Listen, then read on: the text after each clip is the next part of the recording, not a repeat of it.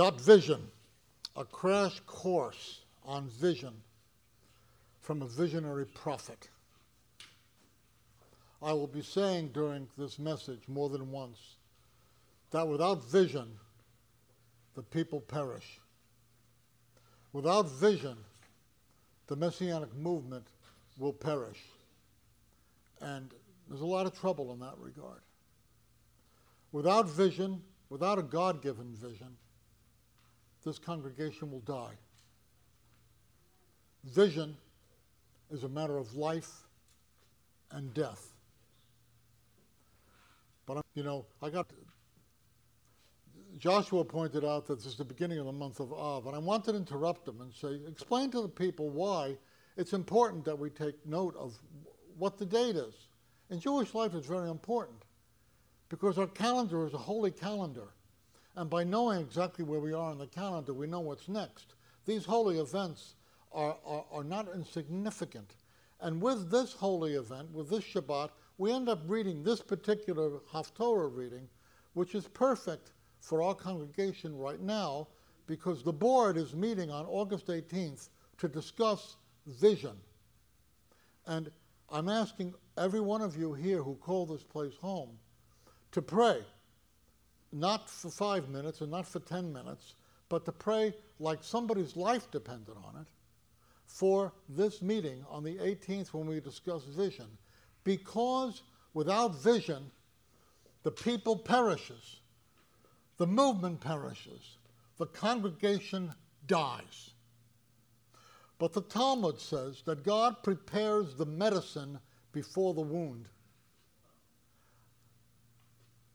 God has given us the medicine. In today's Haftorah reading, He gives us the medicine. The only question is are we going to take it or are we going to let it pass by? Without vision, the congregation dies. And without God given vision, it should. So let's look. Why is vision important? Jeremiah was born in renewal and he died in exile. He was born, you read at the beginning of the book, in the years of King Josiah. Josiah was a really good king. And he followed a whole long line of real losers, real sinful, uh, corrupt, idolatrous kings. But Josiah was a gem. He was great. And Jeremiah was born and came into his ministry during the time of renewal. But he died in exile. The Messianic movement was also born in a time of renewal. I don't like being older. It's better than being dead, but I don't like being older. but one of the advantages of being older is I remember. I remember I was I was right smack dab in the middle of that renewal. It was wondrous. Those of us who, uh, you know, will remember a time in California where, where if you picked up a hitchhiker Either the hitchhiker spoke of their faith to you, or you spoke of your faith to the hitchhiker every time. It was a wonderful time of renewal. This movement, the Messianic movement, was born smack dab in the middle of that renewal. But we could die in exile. We could die in exile from proper vision if we are not connected to and embodying a proper vision, we will die. And the faster the better, because it's not serving the purposes of God. Why is vision important? To return to renewal, we need to return to vision, to God given vision. And Jeremiah in this chapter gives us clues. And there are only two choices and I'm saying this, I hope this is the last time because I don't want to wear you out. Ret- we need a return to vision. If we don't choose a return to God given vision, we are choosing death in exile. So let's continue. Jeremiah warns us that without vision, the people, the movement, the congregation, the renewal will perish. Today's Messianic movement vision has become unclear. Different congregations have different visions. I was the chairman of the uh, theology committee in 2002 when we developed a definition of Messianic Judaism. It was good. It wasn't my invention, I just supervised it. And some people got together. It was really good. And everybody voted for it. I think there may have been one abstention. But voting for something and embodying something are two different things. And we're living in a day when, for the movement and for many congregations, vision is unclear. Many of us, many congregations, they have something in their vision statement, but that has nothing to do with who they are. They're disconnected from the vision. And many people are detoured from the vision. For some congregations, the real vision is fill the seats, make the budget. That is the vision. That is not a God given vision. It's nice, but it's not what God raised up the movement for, so we could fill the seats and make the budget. So, Houston, we've got a problem. The question is now, I'm going to be unfair. I'm not going to do this. But if I, if I stop the meeting right now and I asked, all, I asked each one of you individually, what is the vision of this congregation? I would not get the same answer from all of you. I'd be lucky if I got the same answer from two of you. Because we're not really linked up with our vision the way we should be. And it has to be not just our vision, it's got to be his vision. The Son of Man and our candlestick. Next one. In the book of the Revelation, the Son of Man, the risen Messiah, is walking among the candlesticks of the various congregations. And he warns one of the congregations that if they do not fulfill the purposes for which he raised them up, he will remove their candlestick. I have been asking this question in the Messianic movement for years, and I'm an annoying person. You probably know that. What's to keep God from removing our candlestick? What makes us think that God has got a, rep- a, responsibility to back up our act if our act is not his act? What's, what's to keep him from removing our candlestick? It happens all the time. It happens to good, respectable works that kind of die because they forget their first love, they get involved in other priorities, and they just peter out. If you've lived long enough, you've seen it. It can happen to us. So, Let's go on to the solution. I've talked about the disease. Jeremiah reminds us that God given vision is appropriate to a context. He begins by talking about the context that he lives in. That's important. A vi- vision is not just some kind of stone tablet you found in a mountain like Mormons claim of the Book of Mormon being found in Palmyra, New York, in the hill Cumorah. Vision has a context. Now, some of you may, sometimes you get people who are thinking, you know, back in the 1960s, I lived in Savannah, Georgia, and I was part of a congregation. Man, we grew like a weed. We had a special program of going door to door, and man, we just grew and grew and grew. That's what you need here in Ahavat Zion. Uh-uh. This is not Savannah. This is Santa Monica. Vision is particular to a context. What worked somewhere else may not work here at all. And what worked in the 1960s in Savannah, Georgia, is not necessarily going to work. It's not likely to work. I'll tell you, as a matter of fact, it won't work in 2019 in Santa Monica, California. Our vision has a context. I think we're still committed to honoring Yeshua in the context of Jewish households in particular. And, when, and our vision is not simply just, hallelujah, the seats are full. I don't think that's our vision. If it is, then quick, give me a, put me on my misery. Our vision has a context. God given vision has a context. It's given by God, and it's not identical to our hobby horses. A lot of people have a pet idea of what you need to do with your congregation. You know, How many of you have ever had somebody tell you what you ought to do with your life when you didn't want their opinion? You know, uh, you know, they ought to they ought to have the four spiritual laws. I love you, and I have a wonderful plan for your life. You know, uh, God. It needs to be God-given vision, not somebody's hobby horse. And we're all prone to hobby horses. Keep going. Jeremiah has reminded us that vision has a context, a, a certain time, a certain people, a certain place, a certain history. Secondly, God given vision has transformational content. Uh, five times in this passage, we read, The word of the Lord came to me. Vision is a life giving seed that God gives us, an idea. Uh, Jeremiah calls it, it's a fire in my bones. And I, I, I can't resist it. A, a God given vision, I'm smiling now because I've known, I've had God given vision in my life.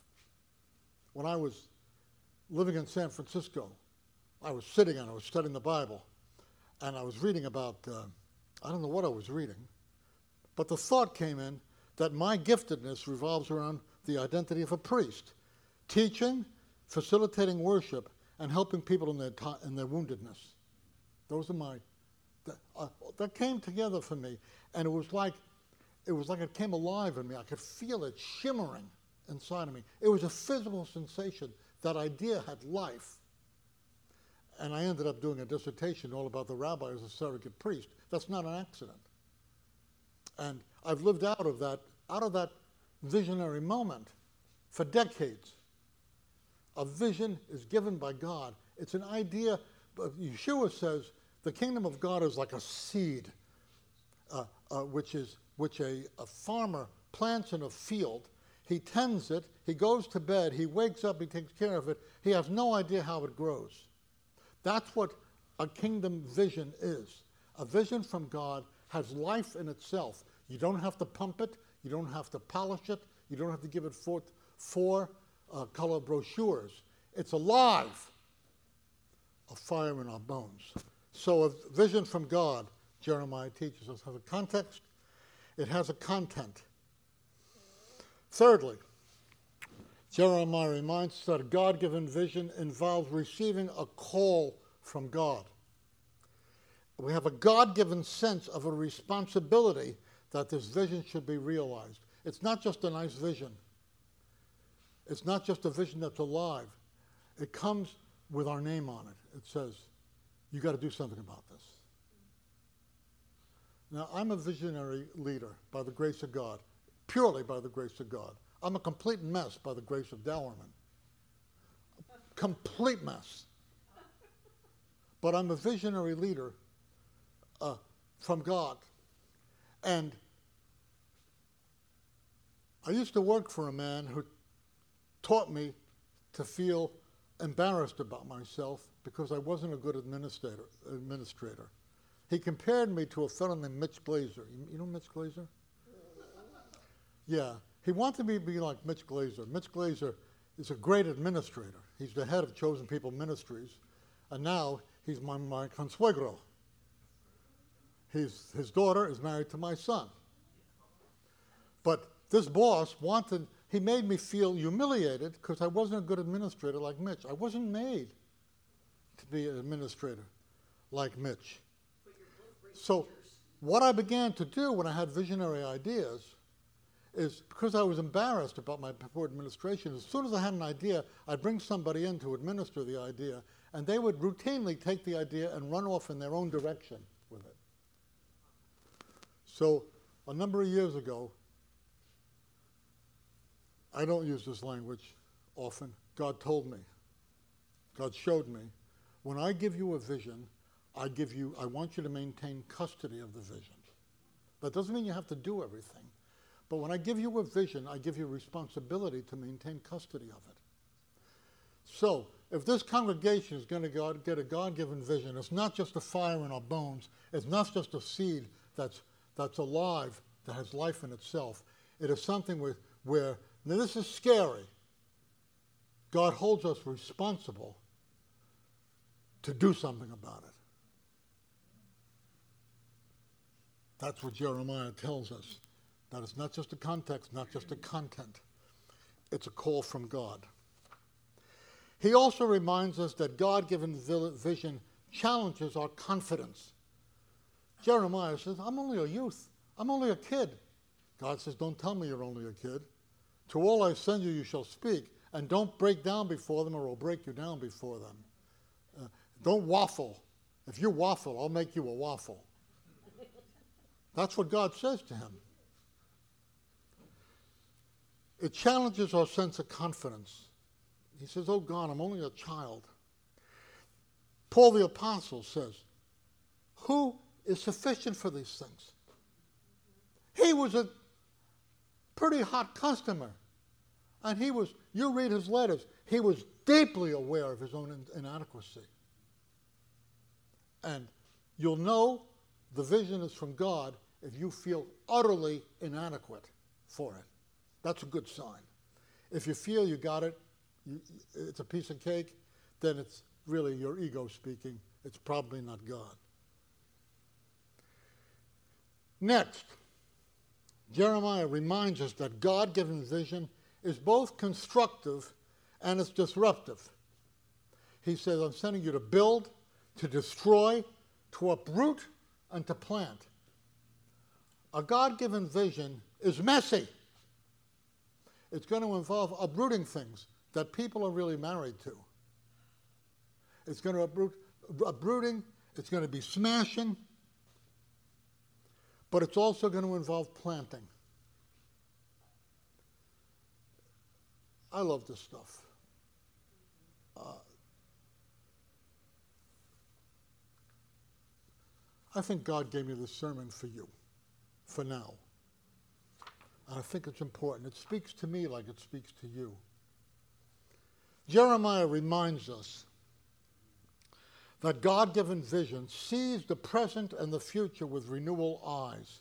Over and over again, you'll notice in this chapter, God says to Jeremiah, What do you see? And he says, Well, I see a pot from the north. And then God uses that as a metaphor for what he's going to do. What do you see? I see an almond blossom. And then he uses a pun from the word for, for an almond branch and he tells him something. For us, the point is, is that when we have a God given vision, it changes the way we see things. We see things differently. We see things we haven't seen before. We see them differently. God gives us renewal eyes. It's exciting stuff. This is not part of my notes, but I'll tell you this there's no guarantee you're going to succeed you know. But I can guarantee you that if you do what God calls you to do, you'll be blessed. He won't forget. It's what you should do. We live in a day that worships success. How about if we worship obedience? That's not a bad idea. So, next, God given vision is confrontational and it involves conflict. He says, I'm, I'm going to send you to people, and, and they will not hear you. And Jeremiah is afraid to go to these people. He's going to kings who don't want to hear from him.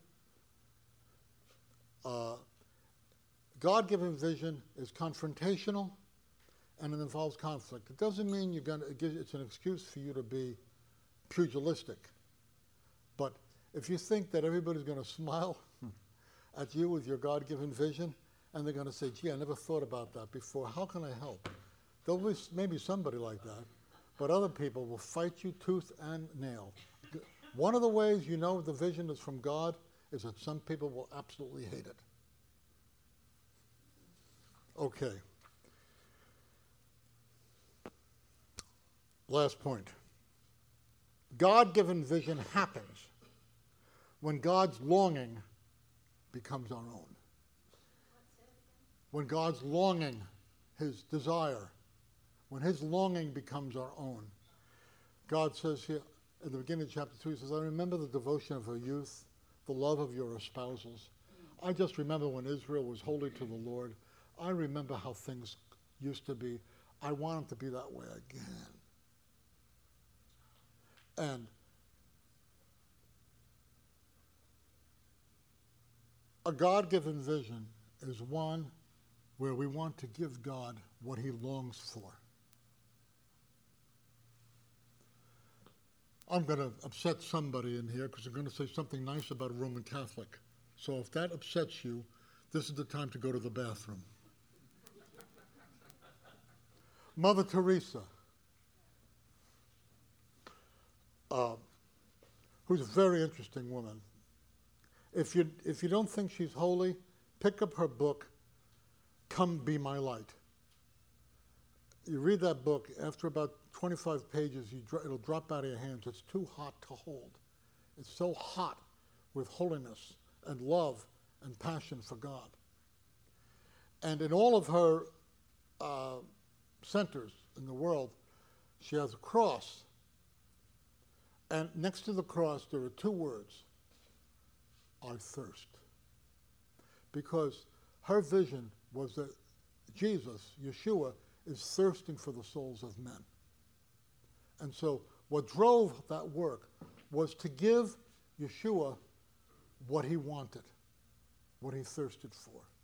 And if we'll have a vision from God, it's not going to be about our bright idea and how smart we are and all that jazz. It's going to be in some way giving God what he longs for. So let's conclude. Vision is necessary for renewal.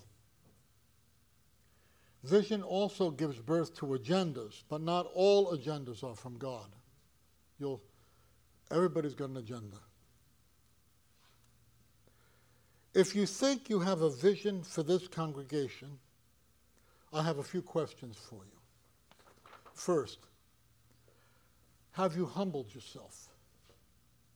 Humble yourself in the sight of the Lord, and He will lift you up. Vision comes to people who are humble. Have you humbled yourself? Or do you just have some, some hobby horse, some project, some opinion? A vision from God? Have you humbled yourself? Have you given yourself to prayer? Have you immersed yourself in the Word? I'll tell you, I need to pray before this meeting on the 18th. I have a lot of bright ideas, have a lot of opinions. But I've learned a little bit that I got to listen to myself when I preach something like this, and I've got to give myself to prayer. Thirdly, uh, have you immersed yourself in the Word? Fourth, can you work submissively and cooperatively with, some, with other people? That's interesting. Because unless we have that kind of spirit, the vision is not going to happen. It's just going to be a battle line. Interesting and important questions. I want to finish with a quote from today's New Covenant reading from John 17. Yeshua, the Son of Man, set an example for us. He said to the Father, I glorified you on earth by finishing the work you gave me to do. I'll say it again. I glorified you on earth by finishing the work that you gave me to do. If we would glorify God on earth, we as individuals and as a congregation, as a movement, must know and do what He has called us to do. A lot of congregations, with all due respect, I'm, I'm not really asking that question. The, the agenda, the agenda is, I was in a congregation teaching a workshop, and during a break, I was just chatting with the people, and I said, you know, some people think the Messianic movement exists to teach Judaism light to Gentiles. And a woman said, yeah, that's why we exist. Well, with all due respect, I don't think so. I glorified you on earth that's not against teaching things to Gentiles, but that's not the purpose of the movement. We've made a lateral move. Reaching Jews is hard. So rather than reaching Jews, you can get a lot of Gentiles who want to do the Jewish thing and do Davidic dancing, and you can fill the seats and make the budget, and hallelujah. Well, I don't think that that's thinking deeply enough.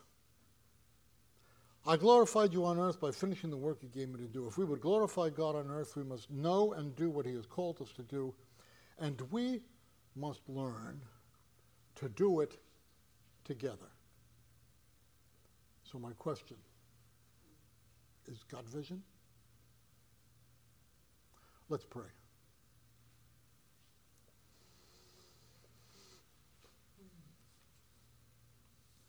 Thank you, Father. May the words of my mouth, the meditation of my heart, be acceptable in your sight. May every thought and every word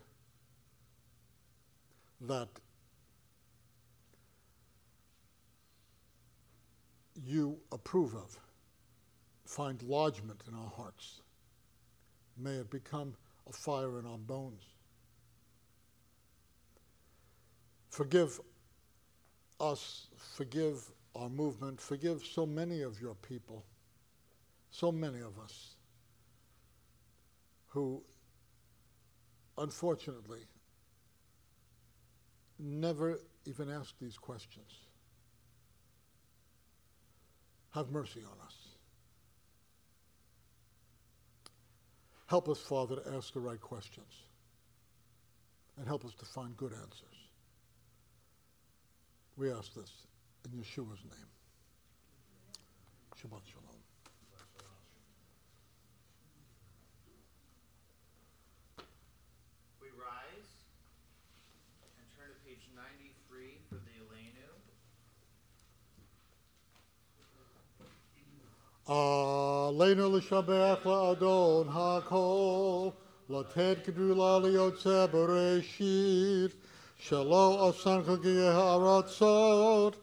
ולא שמענו כמשפחות האדמה, שלא שם חלקנו כהם, וגורלנו ככל המונם, ואנחנו קוראים ומשתחווים ומודים. לפני מלך מלכי המלכים, הקדוש ברוך הוא, שהוא נוטה שמיים ויוסד הארץ, ומושב יקרו בשמיים ממעל, וזקינתו זו, וזקינתו זו, בגבי מרומים. הוא אלוהינו אין עוד. אמת מלכנו אפס זולתו, כך כתוב בתורתו, וידעת היום, וידעת היום, והשבות אל לבבך. Ki Adonai Hu Elohim Bashamayim Imal V'yal ha'aretz V'yal ha'aretz Mi'itach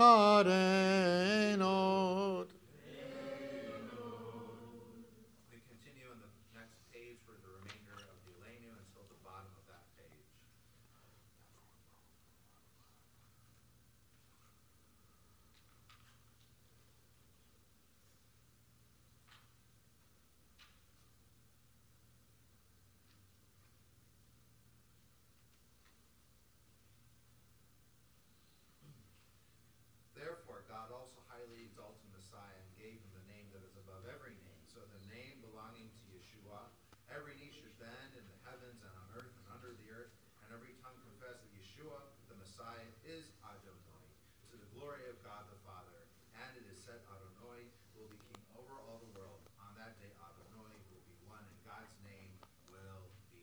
Kakatuv b'toratecha, Adonai yimloch leolam va'ed, v'nemar v'haya Adonai la'melech al koharet, bayom ha'hu, bayom ha'hu, Yeh Adonai Echad, O Shema, O Shema, O Shema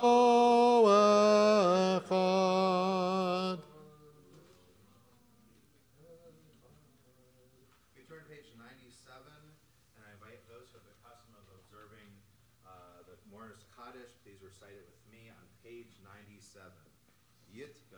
ויתקדש שמי רבה. ביומא דברה חירותי, וימלך מלכותי, בחייך ומלכי, בחיי חון ויומי חון, ובחיי דכל בית ישראל, בעגלה ובזמן קריב ויאמרו אמן. השמי רבה מבורך לעולם לעולמי עולמיה. יתברך וישתבח ויתפאר ויתרומם ויתנשא. ויתהדר ויתעלה ויתהלל שמי קודשה בריחו אלא מן כל ברכתה ושירתה תשבחתה ונחמתה ונרם בעלמה ויאמרו אמן יהי שלמה רבה מן שמיה וחיים עלינו ועל כל ישראל אמרו אמן עושה שלום במרומיו הוא יעשה שלום עלינו ועל כל ישראל אמרו אמן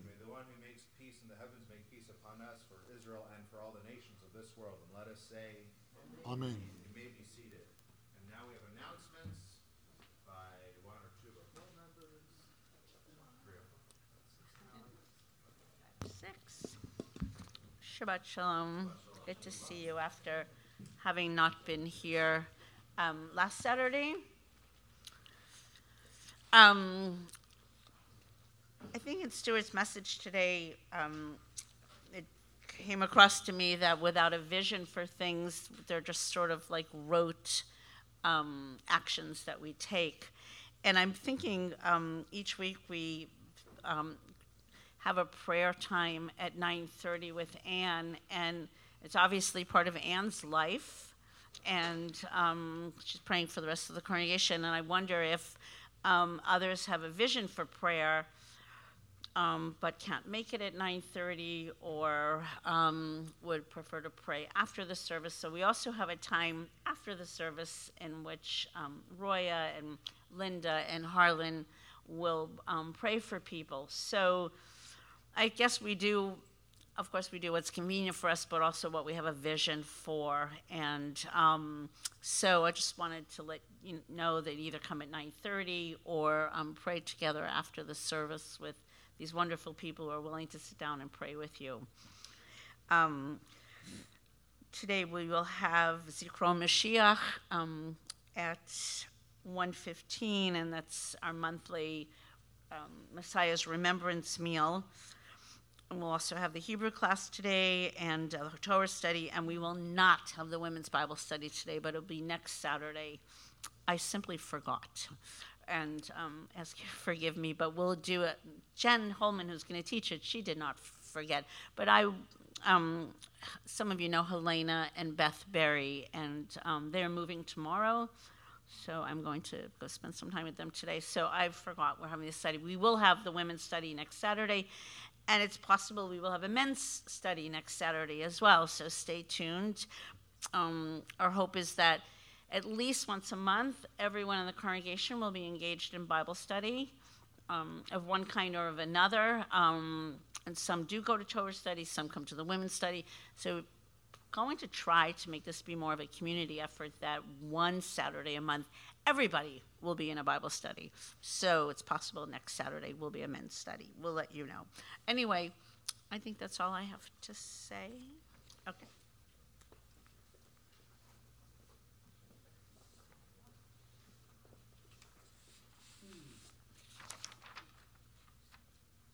And just in addition, um, this week it was um, a few birthdays actually. Um, Nick Vedder's birthday was yesterday, so send him a text message, or you can use Roya too as like a surrogate. um, and also Nina Borolarte, if you know her, it was her birthday also two days before on Wednesday. So be sure to say happy birthday to them. And with that, we'll um, break. We're doing kiddush and hamotzi inside here, so please swarm around it so we can get that to you, so you guys won't be as hungry as you are, as you are now. So gather around and Shabbat Shalom. Would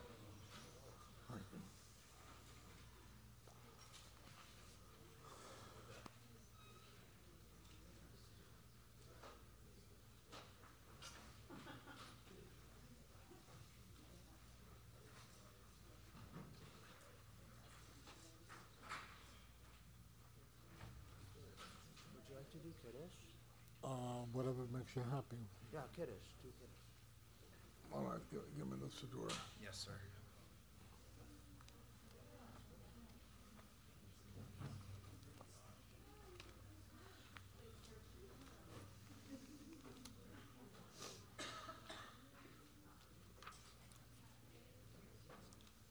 Here it is. Oh, no, it's Havdalah. Here it is.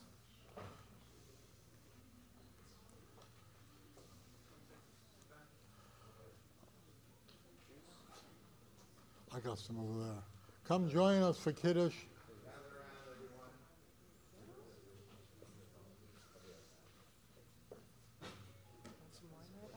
I'm gonna, I'm doing the Kiddush, so I got the big cup.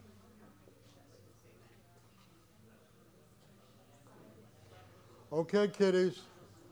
Last one over here is having that car towed. Don't let that bother you.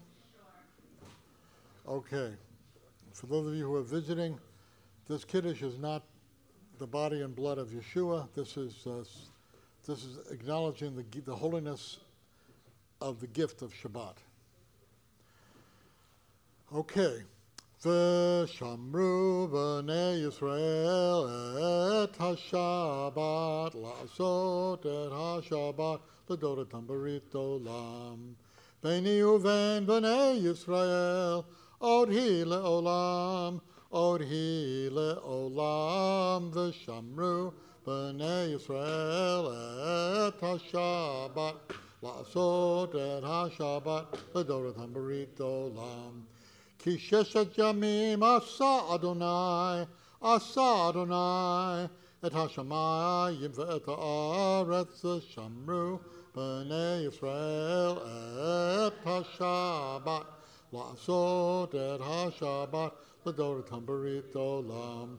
וביום השביעי שבת ויהי נפש, שבת ויהי נפש, שבת ויהי נפש, ושמרו בני ישראל את השבת, לעשות את השבת לדורתם ברית עולם.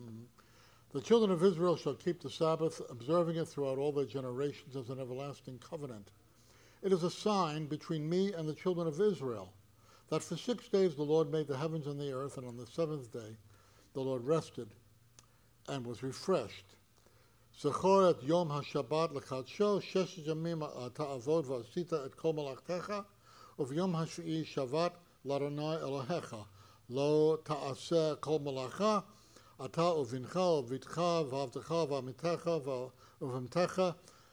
וגרך אשר בישורך, כי ששת ימים עשה אדוני את השמיים, את, ואת הארץ, את, את, את הים ואת כל אשר בם. וינח ביום השביעי, על כן ברך אדוני את יום השבת וקדשהו. Remember this day, Shabbat, to set it apart for God. You have six days in, to labor to do all your work, but the seventh day is Shabbat for the Lord your God. On it, you are not to do any kind of work. You, your son, your daughter, your male or female servant, your livestock, not your foreigner who's within your gates of your property, for in six days the Lord made the heavens, the earth, the sea, and everything in them.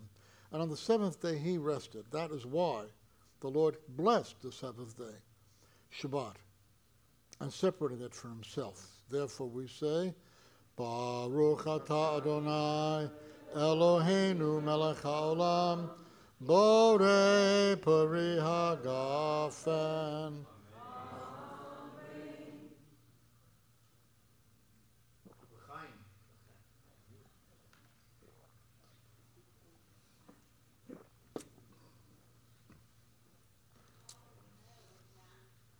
Since we're about to have a meal, this bread is not to bless Shabbat, but to bless, to give thanks for the meal. In Jewish life, every meal, every meal begins with bread, preferably rye bread. Uh, uh, Baruch atah Adonai Eloheinu melech haolam hamotzi lechem min haaretz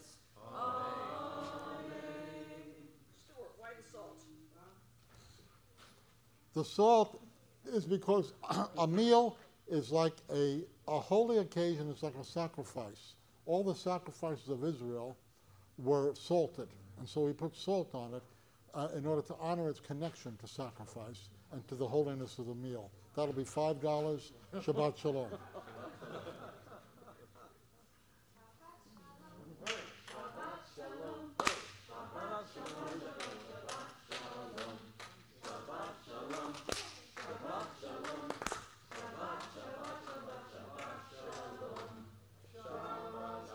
What? Shabbat, Shabbat, Shabbat, Shalom, Shabbat, Shalom. Shabbat Shalom, Shabbat Shabbat Shabbat Shalom. And Shabbat Shalom, come, in God, come inside, rush to the front of the line, because the people in the front of the line are usually about as slow as your tax returns. So, rush to the front of the line, and the heck with everybody else. Look who's here. Hello, brother. Sorry I'm so late. Not- Did I you hear? Just got here. You didn't hear the sermon? Too bad. It, Look, You gonna put it up? yeah, it, it was a special one today. It really happened. I'll record. Right.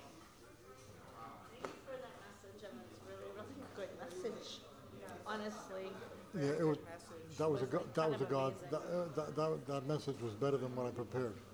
Uh, Oh, Go- that's God- great when that happens. God, yeah, God was in the delivery moment, all the passion and everything of it. I'm gonna go home and read those verses because it's very timely. What are you looking for? Is Mike, he's still, uh, his mic is still on. So I was Oh. talking